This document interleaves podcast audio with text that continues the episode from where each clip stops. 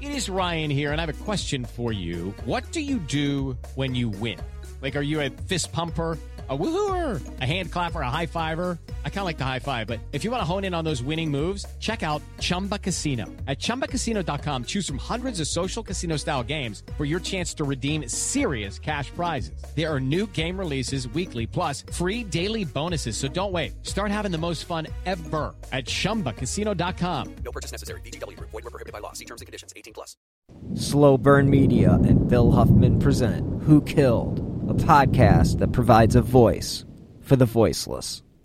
Authorities believe he is also tied to three other Ohio homicides. Jerry Ricciuti, WKBN 27 First News. I'm assuming that there are other jurisdictions who are now actually looking uh, to determine if he might be a suspect in any of their cases because of the fact that he was a truck driver and he was mobile. The Mahoning County Coroner's Office determined the cause of death as a homicide and sent items to the Bureau of Ohio Bureau of Criminal Investigation. Prosecutors say a BCI analyst started taking a new look at unmatched DNA samples in 2017, including some sent in by local investigators to see where they would lead. Based upon her analysis and her findings, Samuel Legg III was identified as a possible match. All I can say is that based upon that, uh, those interviews that were conducted last week, evidence was presented to the grand jury. Hello and welcome to episode 109 of Who Killed. I'm your host, Bill Huffman, and this is a slow burn media podcast. On this week's episode, I will be covering a case that occurred just a short drive from where I broadcast, and one that remains unsolved to this day. I am talking about 14 year old Angela Hicks and the circumstances surrounding her disappearance in the summer of 1990, as well as her connection to Samuel Legg III. Now, if you listened to last week's episode, I went into a bit of detail about the arrest of Samuel Legg and how he may have a connection to Angela Hicks. This case is an example of how you may not always know who you're sharing a house with. So I'm going to give you the nuts and bolts of Angela's disappearance and her connection to Samuel Legg. Now, Angela was last seen on July 21st, 1990. It was the following day when Nancy Legg, Angela's mother, notified police that her daughter was missing. Unfortunately, police didn't take the initial report as anything other than a runaway. Weeks went by without any sign of Angela, and police were finally beginning to think this may be a missing persons. But even as a search was ramping up, police shut it down, claiming Angela was just a runaway. Again, this all came to a climax on August 30th when two Mormon missionaries discovered Angela's naked body. Angela was part skeleton and part mummy at this point, and unfortunately, she was naked and lying in the fetal position. There were several pieces of clothing of hers that were also located nearby. And this is also when Samuel Legg becomes a person of interest.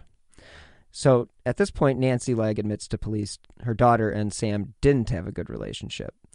Even though he was their prime suspect at the time, police didn't have any evidence to connect him to the scene.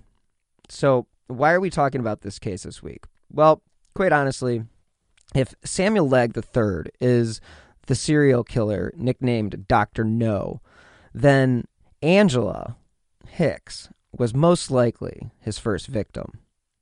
After I give you a rundown of the case, I am going to play you an interview that I did earlier in the week with Angie's best friend, Nikki.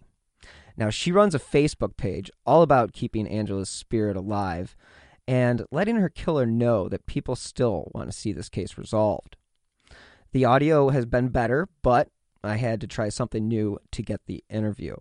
Nikki really knows the most about Angie, and it would be a disservice not to hear from her in this episode. So let's go back to Elyria on that Saturday, July 1990. It was a Saturday when Angela went missing. The weather was somewhat of a cool 70 ish for late July. And again, there were also periods of rain throughout the day. The city of Elyria itself is a true melting pot of a community. At least it was in 1990, with a lot of German, Irish, and English calling it home. And the city is about a 30 minute drive from downtown Cleveland and a mere 20 minutes from Bay Village. Put a pin in that one. In 1990, the city's population sat close to 60,000, and the median household income was $26,000 per year. And 12% of the population sat under the poverty line. On the evening of July 21st, Angela had been with her 21 year old stepfather, Samuel Legg, when she was last seen. Legg told police that she left the apartment in black shorts, but Angela's mother later found those shorts in a drawer. As I mentioned in the timeline, it was five weeks later on August 30th when her body was discovered near Midway Mall. Now, some evidence at the scene suggested that Angela was possibly killed inside her family's apartment and carried to the woods in a duffel bag. And newspapers reported at the time Legg was one of the last people to see Hicks alive prior to her death.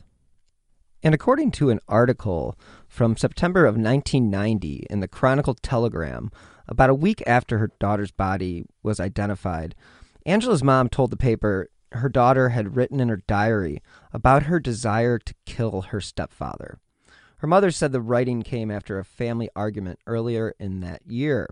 She goes on to say that she and her husband, Sam, were having a fight when Angela did what any girl would do and tried to intervene. Now, this led to Sam slapping Angela in the face. Red flag. You'd think her mother would have thought this to be something of great evidence, but she mistakenly never gave it to police and instead threw it out. She told the paper she disliked what she wrote and wanted her daughter to change her ways when she returned. I mentioned earlier the serial killer nicknamed Dr. No. Some people believe this to be Samuel Legg III.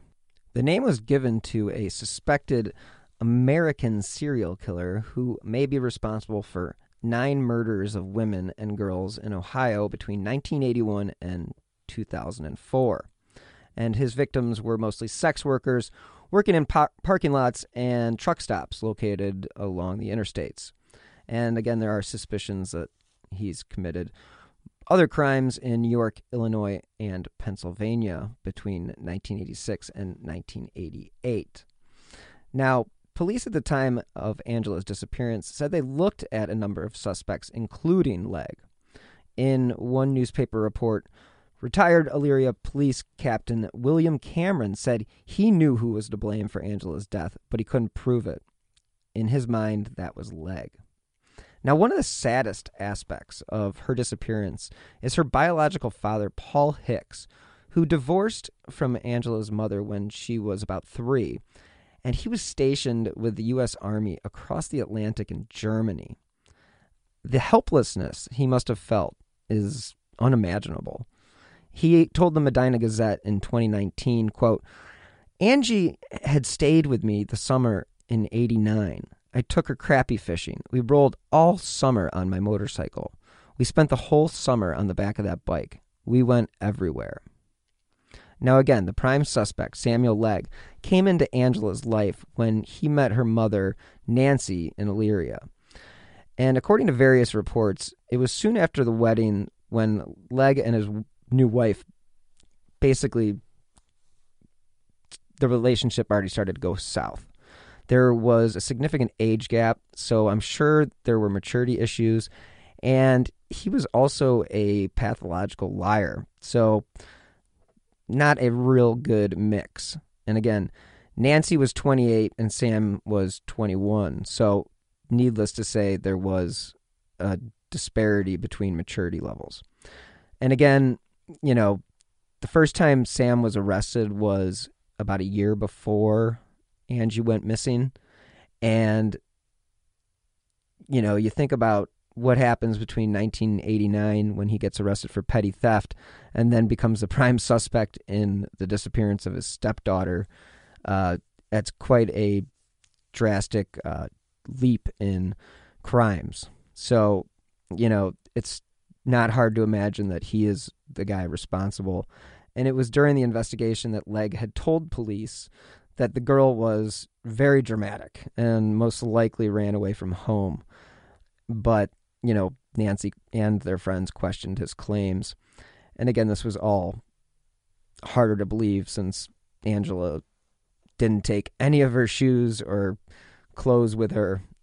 So the idea that she ran away is kind of asinine, to be honest. And to think that the police didn't believe that she was a missing child opposed to a runaway seems to be a huge mistake by the police. But again, that was 30 years ago, 31 years ago, and I'm not going to blame them for or their lack of action, but it is one of those things that you really kind of look at and say, okay, you have this guy who's 21 with a 14 year old stepdaughter, and his wife's 28.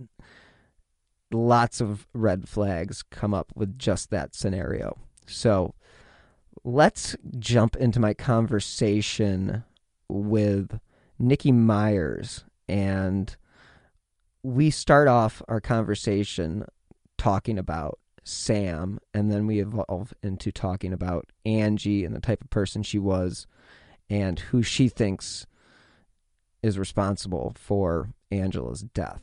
So, again, please listen to this interview. It's really informative. Nikki was Angela's best friend, and she really knows her the best. So, please take a listen and enjoy?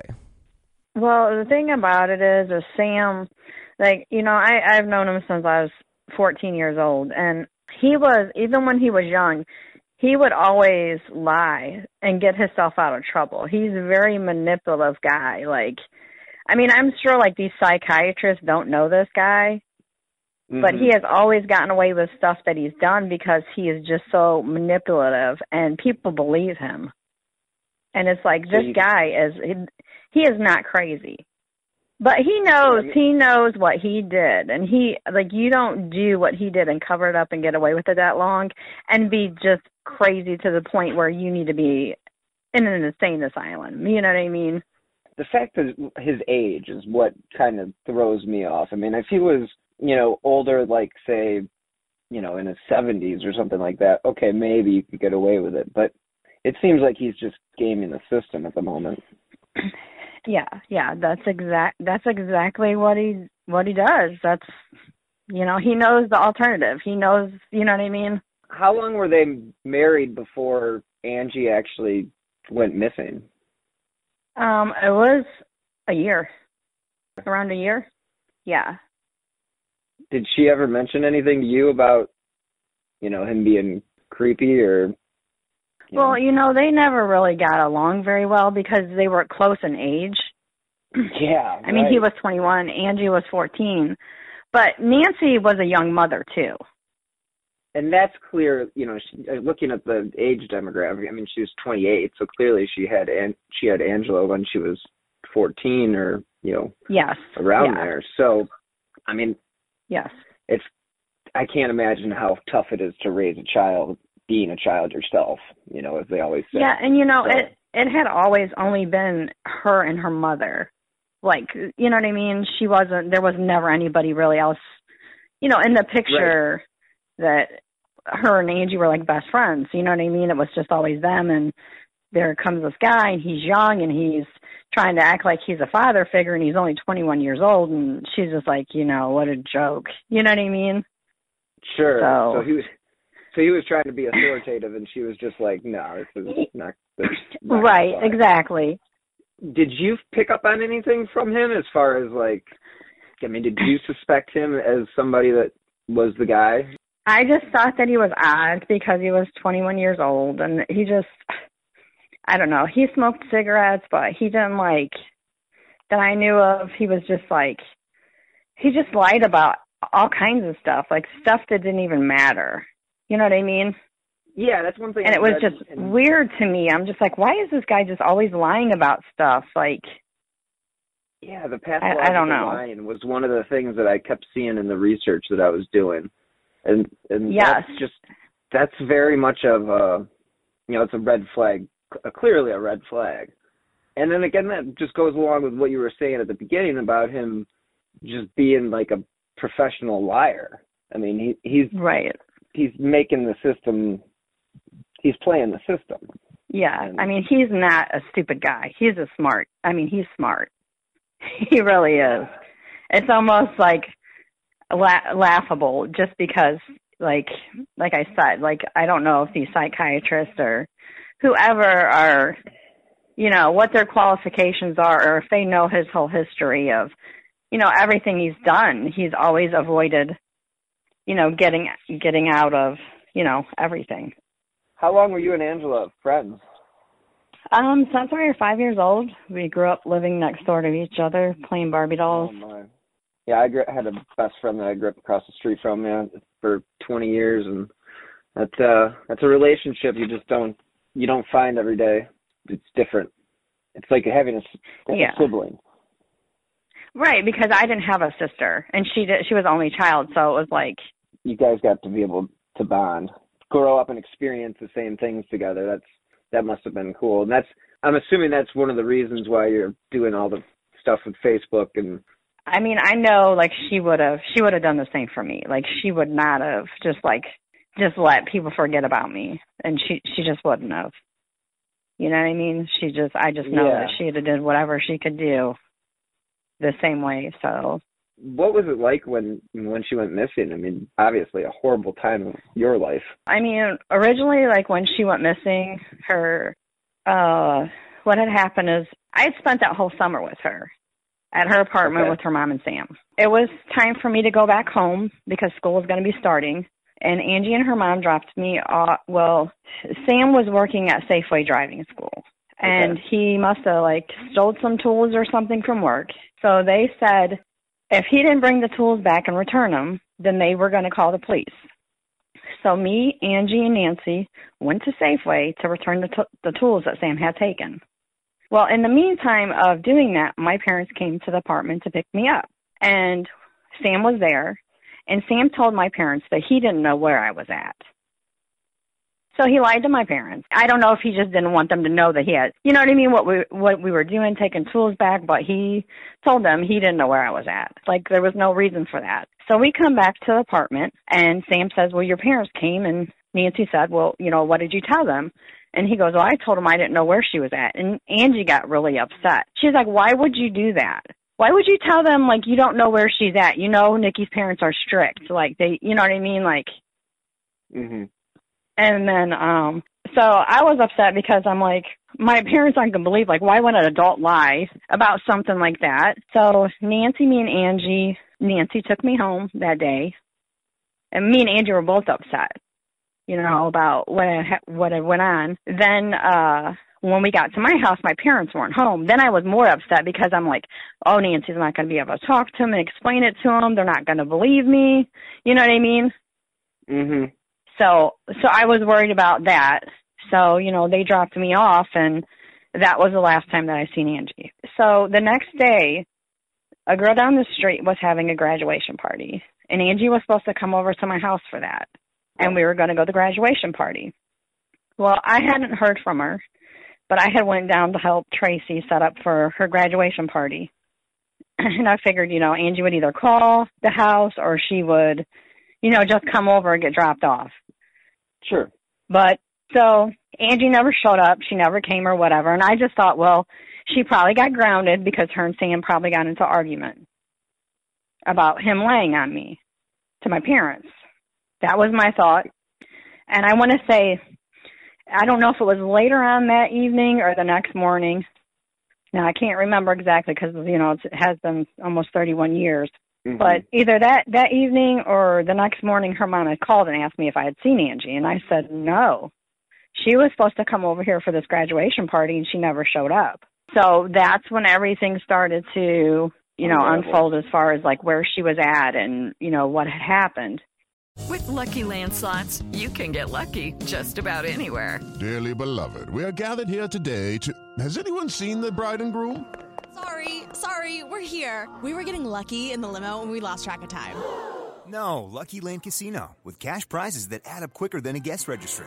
In that case, I pronounce you lucky.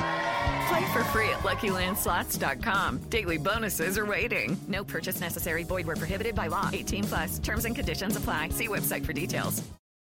Let's take a moment to hear from this week's sponsor, Best Fiends. Let me tell you about Best Fiends. It's this great puzzle game you play right on your mobile phone. As a true crime podcaster, I spend a lot of time researching pretty dark subjects, and sometimes I need to pick me up. So that's when I turn to Best Fiends. Since I obviously enjoy solving puzzles, Best Fiends offers me a new challenge every day. And I must say, it's a casual game that doesn't stress me out. And during these times, this is something we all need. One of the best parts about Best Fiends is whenever I open the game, there's always something new going on, whether it's a new challenge, fun monthly event, or just new levels. I just passed level 3500, and that's pretty clear that anyone can play this game. Moving through all these puzzle levels is a mindful experience that I find relaxes me. And collecting all those different characters is another reason I turn to Best Fiends for a break. If you're tired of the same old puzzle games, this game is for you.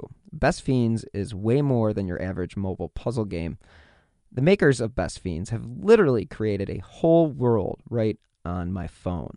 The music is awesome, it's bright, and it's colorful, and it has great graphics. I have a favorite character. His name's Temper. He may be small, but he is mighty, and he's really helped me through this journey. Trust me, you don't want to miss out on this game. So join me and millions of people who are already playing this fun puzzle game. Download Best Fiends for free on the Apple App Store or Google Play today. That's friends without the R, Best Fiends. All right, we're back. Now, I read that she was first thought to have been a runaway. Did you think that? Nope. Absolutely not. Nope. Yeah. And that's the big thing is that summer or that that year, Angie had moved across town to Rosewood Apartments. She had made some friends Okay. during school that year, and they were acquaintances, people that she knew, but it wasn't people Mhm. she really knew. So a lot of these kids were saying, "Oh, I seen her.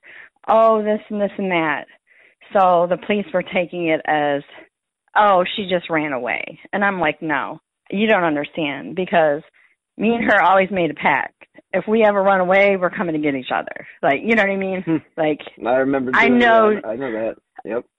right, I knew like she would not have done that and not have got a hold of me. Like I knew it. And I'm like, no, you know, that's not true. There's no way. And then Nancy had asked me to come over to the apartment because I had been there the whole summer. We share, shared each other's clothes to see if I seen anything that was missing or whatever. And, you know, as soon as I went in the apartment and, you know, I checked her bedroom, I knew that like she there's no way. There was no way. Nothing was gone. Like I literally went through her drawers, went through everything like looking to see like what shoes were there, what what was gone, and all of her shoes were there. And I as soon as I knew all of her shoes were there, I knew she didn't leave that apartment. Because it was summertime. Rosewood where she lived at, the the parking lot was blacktop. So there's no way in the heat is she work at walking out the door in blacktop with no shoes on. So I knew right then when all her stuff was there. And she always would do her hair and do her makeup before she left. And I'm like, if she's running away, she's taking her makeup and her hair stuff. She's not going anywhere without her hair done or her curling iron. Believe that. You know what I mean? hmm So I knew like right away, like like she didn't run away. And, you know, I I told the police that that, you know, she didn't run away. There's no way. So how long do you think it took the police to start treating it like a missing missing persons case? well, I think they started treating it like a missing persons case when they found her body. Jeez. So they didn't even have search parties or anything for for her? They they did have a search party set up. I think it was called the April Foundation. But there was a big old thing about that that the they were trying to say that these people were trying to extort money from the community because you know, they had the Red Cross there and there were searchers out searching and they had searched one part of Elyria. They had searched one side of town that Angie lived on and they were getting ready to search the other side of town and the police shut them down. They said she's not missing, she's a runaway and they shut them down. Wow. And yeah, and then I don't know how many more weeks, maybe 2 weeks or something like that. Then they found found her body on the other side of town. I'm assuming that was the worst day of your life. I woke up and I was just like it was like daylight and I knew it was a school day. And uh my mom came in my room and she and I was like, "What time is it?" And she says, "Well, honey, I didn't wake you up for school this morning. Yeah, I want to talk to you." And she sat, you know, sat on my bed and just told me. She's like, "Well, I just wanted you to know I didn't want you to find out at school. You know, they they found a body over by the Midway Mall." And she's like, "They're not sure if it's Angie or not, but I didn't want you to find out in school." So, I'm sorry. That's terrible. yeah yeah so that's kind of how i found out you know but like i said and then then then it came out in the newspaper you know that the police were like ninety nine point percent sure that it wasn't her because these were bones of indian descent. And angie's mom said well you better check the dental records because angie was part cherokee indian. And it ah, ended up being her. This just sounds like So- dropping the ball every chance they got. you know back then i don't think they were probably really equipped with you know the technology and stuff that they had. But you know as far as keeping your story out there and stuff like that i do blame them for some of that because i feel like it kind of was like a big black mark you know that that happened and they kind of wanted to sweep it under the rug because that didn't happen around there. You know what i mean? Like Girls don't get kidnapped and murdered in most suburbs. Just, just, right. just be honest. And I can understand a, a city wanting to to move it a, away from that, but I also feel like there needs to be some sense of we're also moving towards justice because if that's not reached, then how is the city ever really going to heal? Yeah, and you know, it was like I said, it was pretty uh because you had kids that she went to school with on the west side of Elyria and the north side where she ended up her you know, that one part of that one school year. So it was a mix of, you know, kids our age from both sides of town and it was just like you know, if my parents weren't strict before, they were really strict after then, you know. Ugh, I can't even imagine what what your life must, must have been like after that.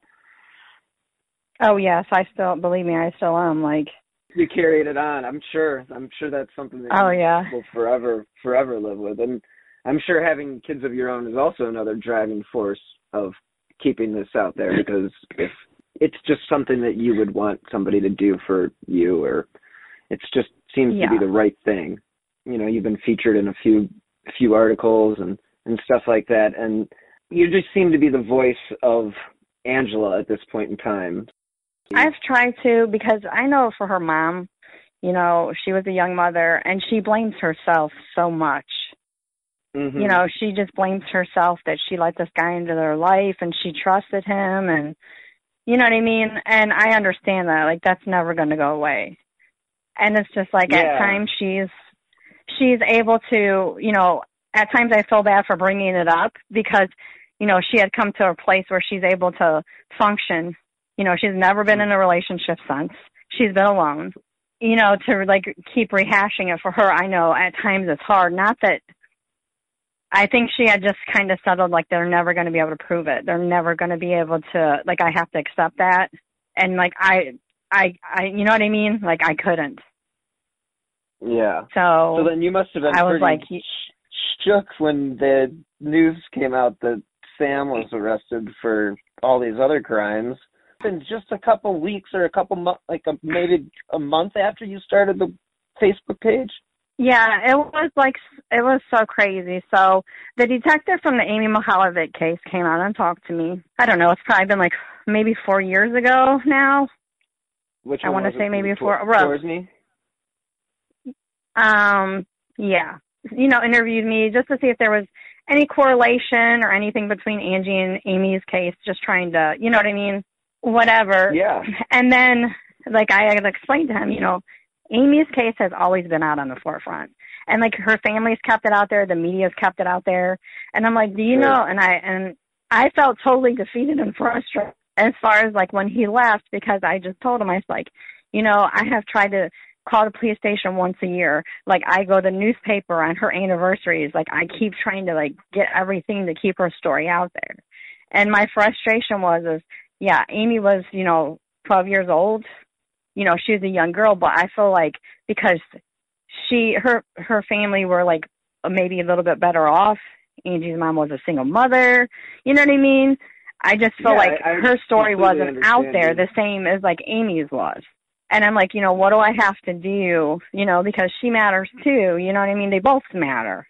I felt a little defeated like after he left, but I was I, was glad I was able to talk to him and give him any insight I had to like as far as whatever about you know what I thought about Amy's case or whatnot. Then uh like I said, you know, time had went on and I because over the years like I have a stack of papers where I have went went out and I have searched him, I have followed him to the end of the earth where he's lived, who he's been married to, everything Really? about him. Because yes, the police kept telling me we we don't have enough evidence. We need something, you know, we need something to happen to bring it to light. Like there has to be something. So I would track him on what city he lived in, Google any of his records, anything he'd been arrested for, everything. And that's been Wow. over this time span that I've done. So I knew where he lived. I knew his address. I know businesses that he owned. Like I, you know what I mean? Like Sure. You were you kind of just were trying to do, like, yeah, well, trying to figure out like something that would bring to light if he had been in any trouble with anything else that was the same. You know, to bring it, you know, bring it back up. For probably a year and a half, like I took a break on it because I was just like, you know, I just, like I said, I was feeling like defeated about it Mhm. you know, and uh the Amy Mihaljevic Lake Erie murder thing and then all of a sudden I see the same detective that you know was at my house on TV and I'm just like, Oh my gosh, that's what's his name, you know. And Mhm. then uh Angie's thing comes on the screen and I just start crying. I'm not even gonna lie about it. I just started crying because I was just so happy like her face was back out there again. You know what I mean? And so uh then I uh then like after that, it might have been a day or two days later, I was like, you know what, I'm gonna make her Facebook page, like like I I gotta get this back out there again, like I can't stop. Yeah, I don't even think it was a week later. And uh my mom calls me from Florida because I hadn't watched the news that day and she's like, Nicki, they got him, they got him and I'm like, They got who? She's like, They got Sam and I'm like, For what? She's like, He's killed all these women, honey, he's gonna go to jail and I'm just like, What are you even talking about? And I just started screaming. My husband comes in here, and my son comes in here. They're like, "What's going on?" I'm like, "I don't know." and then uh next thing I know, there's a knock at my door. It's a reporter from Channel Five, and I'm just like, you know, she had to fill me in on what was going on because I was trying to like Google the news to try to see even what was going on. Yeah, she filled me in, and I'm just like, you know, I was just like so off guard to think, you know what I mean? Like everything, like they said that he did and everything. I mean, I'm not, I can't say that I'm surprised. I really can't. Yeah. But I mean, just so caught off guard because I'm like, man, I followed this guy. Like I tracked his records. Like how come nothing showed up? Nothing showed up besides, you know, him trying to pick up a prostitute or, you know, that type of stuff or speeding violations or just, so yeah, I was like, wow. And then the wait, and then the wait started, you know? it's it's unbelievable that but I'll say that one thing about what the judge said is that we're gonna make him competent. and I'll say that at least is a somewhat comforting thought, knowing that they'll Yeah. you know, it's not like the old days where you could just claim incompetency and live the rest of your life in an asylum. It's just going to take time, and unfortunately, like you like you just stated, it's the waiting game. But we know. I mean, I'm not going to put words in your mouth. I'll ask you: Do you think he killed Angela? Yes, absolutely. Absolutely. I've always thought that. I've always thought it.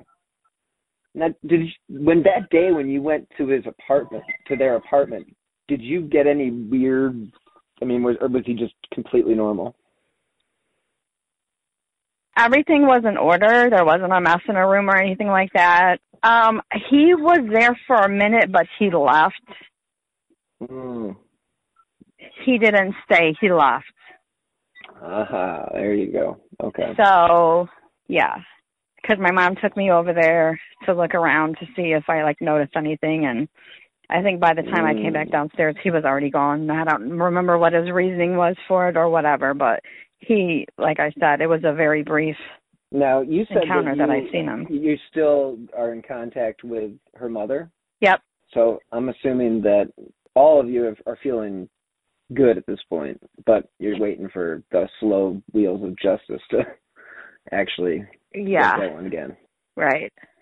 So in the meantime, do you feel like she's getting? I mean, they got there was a lot of talk about it when he was arrested, and a, a lot of talk about the connection to Angela's case. Do you feel somewhat vindicated that she is now getting that attention?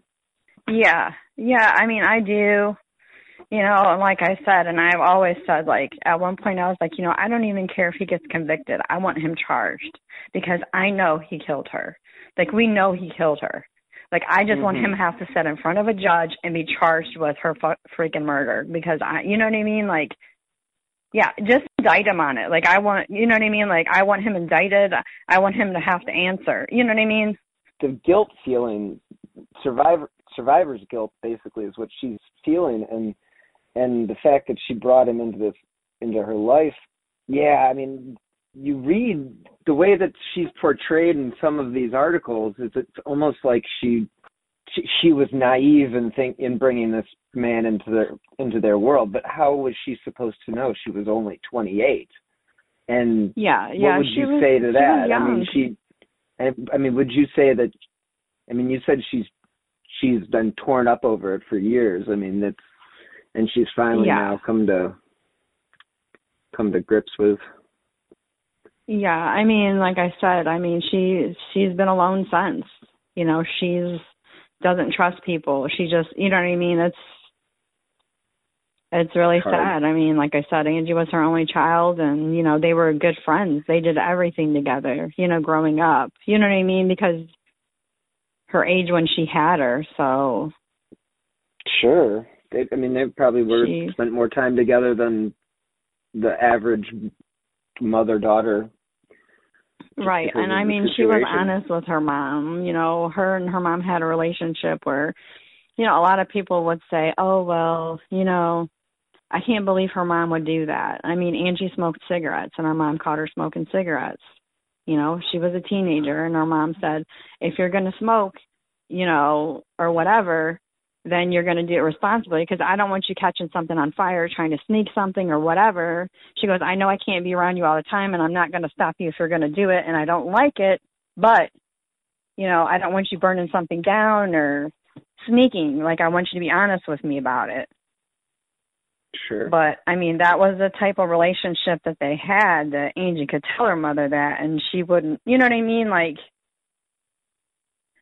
I don't know how to Yeah. explain it. Like, no, you know, like if she's best friends. do it, then right. And and that was mm-hmm. the type of relationship that they had. Was there anything that you know? Do you think Sam did anything to Angela, like in that time span, or do you, You think know- she would have shared that shared that with you? I I really there was there was one incident that summer when I had spent the night over there. It was summertime, so it was hot. So Angie only had like a twin day bed, so we would put a blanket on the floor and lay down and go to sleep. And so we would be in a t-shirt and underwear. And one night we lay down on the on the floor, and uh when we woke up, the bedroom door was open. And you know we're laying there, you know our butts are all hanging out because you know just, we just had t-shirts and underpants on, like on the floor. You know, Mhm. hot.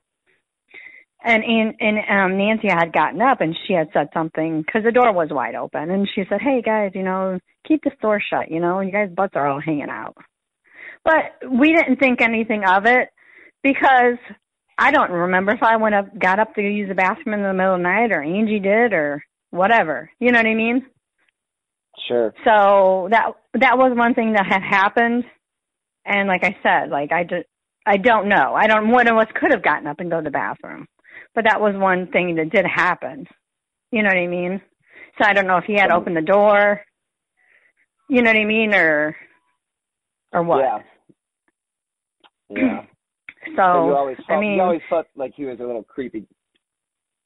Yeah, I Yeah. there was always something off about him. Like I don't I don't know what.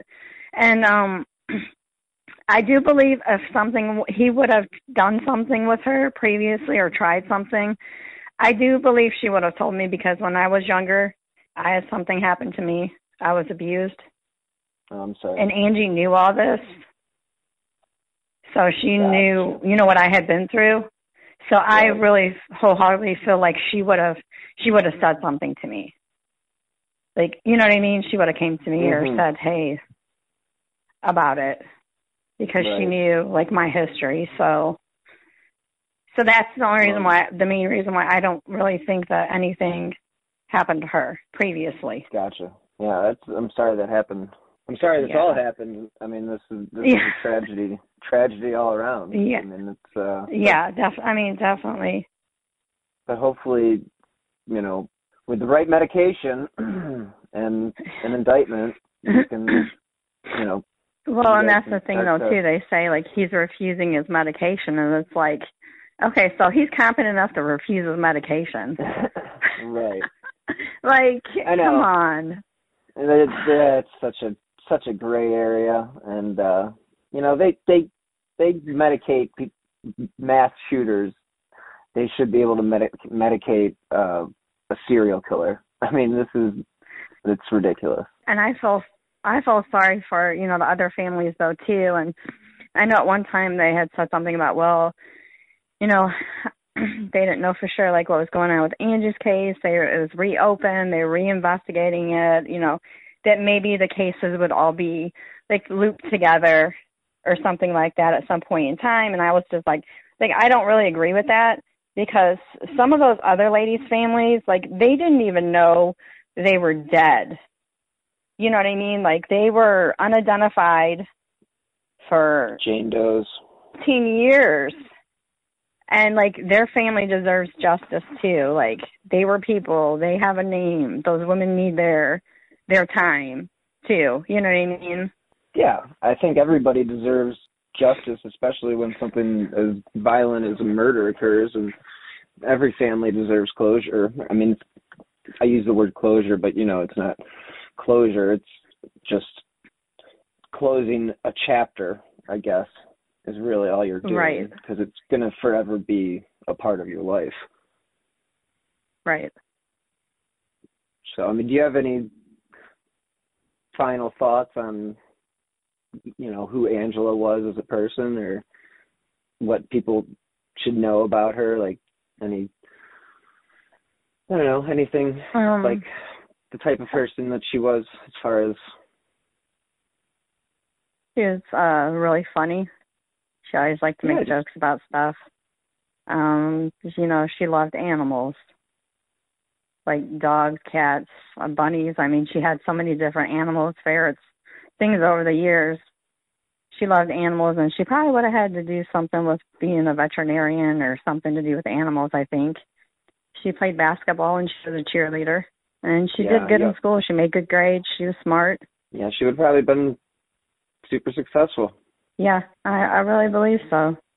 Well, I'm again. I'm sorry that you had to experience this, have had to, and continue to have to experience this without any resolution. And uh, I do appreciate you taking the time to talk to me, though. Sure, no worries. Be, being honest. Yeah, and I appreciate you uh helping keeping her name on the forefront and, you know, all that and doing what you do to, you know, ensure people's family gets some sort of justice out of, you know, things that happen in the world because it matters a lot to, of bad- you know, the family.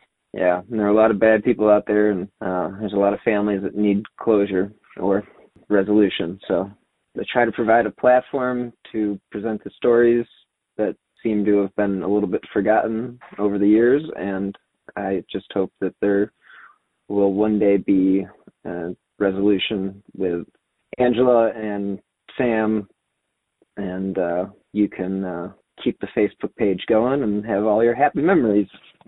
Oh yeah, and, uh, yeah. and know and know that you've done a a good thing and continue to do a good thing. I appreciate you uh joining me. Yeah, sure. But yeah, I appreciate you getting back to me so fast and again doing doing what you do. It's it's great. Thank you. But you know, there's things about her case, like even that I've watched, and like afterwards, like I've thought, like I know, like with Angie's case, and like things that the kids said that didn't really know her that well Mhm. about like seeing her. And sometimes kids want to please people, so they might tell Sure. adults, "Oh, well, this or this or that." So sometimes I worry, like, hopefully, like that isn't Yeah. what went on in her case, and they didn't misdirect them, like about the phone call and you know all those things. And it's just like, well, you just and don't I, know that's actually either. something that I I actually asked.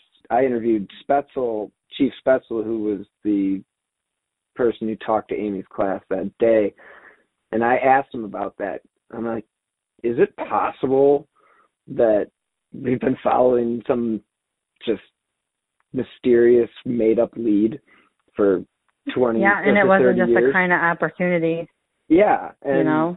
and now this is what his response was.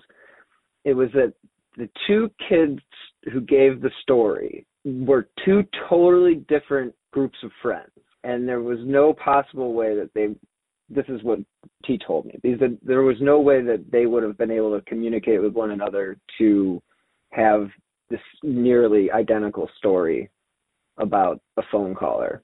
So that's the only thing that I will say that gives me a little a little hope. But it is absolutely something Yeah. that you should be concerned about because I mean, kids do want attention. Every kid wants attention. I think the phone calls Well, in North Olmsted are BS, in my opinion. I think those are Yeah. all kids who wanted to be just a part of the story. Right, and they think they're helping, but they don't realize that that's when they start building a case upon based upon that information that it can be hindering, you know, what could what really went on or something like that, you know. What what do they always say? It's like that it narrows the focus and they put blinders on and forget about everything else. So Yeah, and like I said, that's kind of like what happened in Angie's case. You know what I mean? People were saying, "Oh, we've seen her." You know, they're She's saying there reports teenagers say that, yeah, that she was there, and I'm like, why are you listening to those people? Like, they don't know her. Like, yeah. you know, I know You- her. Like, should I have wasn't been, there. You should have been like you should have been like in the cars with the police officers and been like, "This is where she would be. This is what would have been uh, going on. This is what we would have done." Yeah, they should have interrogated you for like two days. Not like yeah, I mean they they know- did you know they what I did mean. question me a lot, but it was stuff about you know oh you know was it true you guys was drinking wine coolers this one time and just stuff like I felt it was like trying to put her in a bad light, like she was like a delinquent, and I'm like Right. no she is not a delinquent, she's a teenager just like everybody else she's not a delinquent. kids do. I mean, I trust me. If if I was held to the things that I did when I was fourteen, oh, in this day and age, Yeah. no. Exactly. So, so I like I said, as far as Amy's case goes, and I, you know, I had even, you know, people had even asked me like after the fact of everything came out about Sam. Like Sam, it does have affiliation with Ashland County. He did have friends that lived down in Ashland County. That is interesting. I mean, I don't know. I think he was driving tow truck at the time. That would have been before he met Nancy. But he, you know what I mean? I Sure. wouldn't totally count him out. I would probably definitely look into where his whereabouts were. I mean, Yeah. because if he was driving for a AAA tow truck place in the area, you know, he could have got a call. I don't know what their jurisdiction, if he could have been called out to that, you know, it's really not that far from here. No, no, Um, it's not. You know what I mean? No, I it's not unrealistic. No, I live in Rocky River, so I I know exactly that. At the time, I mean, I don't know. He would have been young. He'd have been 19 or 19 or 20 years old, but doesn't mean that he couldn't have been doing, you know, doing it back then, you know.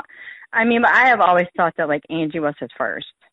Just because Yeah. like he got away with it and he knew it. So he just thought once he got away with it, he was smarter than everybody else and he just you know what I mean?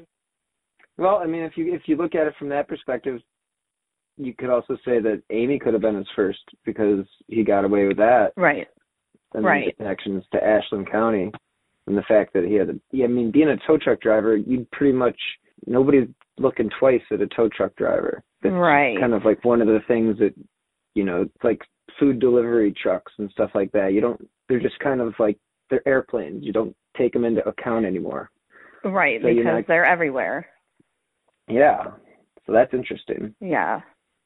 So I mean, like I said, and I mean, like when I had talked to the detective, obviously, like in the beginning, like a couple years ago, you know, I didn't think there was like any correlation between him and Angie's case because, you know, we just went over specifics if they if they maybe had crossed paths at some point. You know what I mean? Basically, you know, I couldn't find anything that I thought maybe they would have met each other at one point in time or you know anything like that that would you know put them together Right. or anything that they would ha- you know have in common as far as anything like that and uh but you know like i said after everything came out about sam and the other stuff then it's like well you never yeah, know the devil you know, the devil you know is usually the devil in your backyard, or whatever the expression is, something like that. Yeah, that's for sure. But, you know, I guess, you know, they probably have a idea of who they think it is or Yeah, that one's still whatnot. But still still a mystery, and uh, I, I hate it because you end up in this holding pattern where you just kind of have to wait for technology or information to. to catch up. Yeah, Well, I mean, I guess if it was him, they do have his DNA, so if they've got partial, you know what I mean, on her do. end or something, then then I think maybe it probably would have shown that there was some correlation. I would think right, right. maybe. So I don't know if they Yeah. thought to even run it. You know what I mean? Yeah, I mean, I know that they have a, a very minimal amount of DNA, so that what I'm under the impression is that if they used it to test one person, it would basically eliminate all the opportunities in the future. So they're doing their best to wait for technology that won't eliminate all of what they have, and they can, Yeah. you know, because it's one of those Do things that the testing that they need to do. yeah, they want to. that's- They kind of want to know before they. But again, Yeah. just like Angela's case, thirty-one years later, you know, thirty years. It's it's hard to imagine. I don't know what all evidence they have in her case and stuff. I know I used to call down there, you know, and I would be watching the forensic stuff, and I'd be like, I know you have evidence. Like, there's got to be something you can test, you know. And they would be like, well, there's not anything. And then there was like, there wasn't funding. And I'm just like, what do you mean? Like, you know, it was always like, well, we have to get, you know, something else basically. So, so I don't know. I don't know what all they have as far as her Yeah. case goes, but Yeah, but it's just they're both tragedies, and they're both communities that are still stuck in that pattern because there there hasn't been any res- resolution. So it's unfortunate for for you and for her mom and her dad and uh, you know just basically everybody that knew her. You know, it's a tragedy. yeah. I'm sorry that you had to go through this. Sure. Have a good day. Thank you. You as well. Thanks. Bye bye. Bye bye. Thank you so much to Nicki Myers for taking time out of her busy schedule to join me this week to discuss the case of Angela Hicks. Her Facebook page is titled Angela Hicks 1990 Unsolved Murder Not Forgotten. There are a lot of great pictures of Angela growing up and a lot of, you know, happy times. And thank you guys, the listeners, for tuning in this week. As a reminder, I drop new episodes of Who Killed every Friday, wherever you get your favorite podcasts. I will be dropping a new season of my Passion Case eventually, so look for new episodes on Tuesdays once the new season launches. Anyone with information about Angie Hicks' murder is encouraged to contact the Elyria Police Department tip line at 440 322 7264. As always, if you enjoy this podcast and my other shows, you can help support the shows directly by clicking on the link in the show notes, or you can also contribute to the show via the Venmo app with my username at Bill Huffman 3. Every contribution, big or small, helps keep these slow burn podcasts running. You can also help support the show by leaving a five star review wherever you listen to your favorite shows. Again, those five stars do help keep the cases that I cover in the spotlight. Now, if you'd like to stay up to date on the cases that I have covered, as well as the new cases I have coming in the pipeline, please follow me on Twitter at Bill Huffman3. Again, thanks so much for listening. Thanks to Nicki Myers for taking time out of her schedule. And until next time, be healthy and stay safe.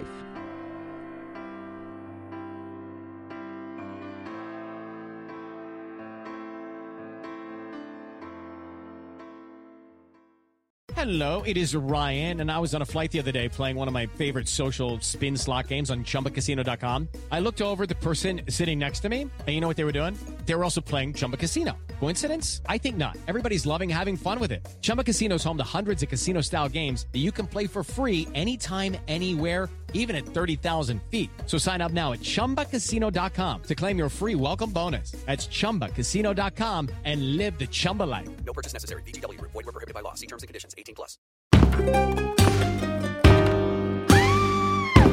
Hi, I'm Sean McCabe. And I'm Carrie McCabe. We are, well, married, obviously, but we're also obsessed with the darker side of things. True crime stories, alien abductions, poltergeists.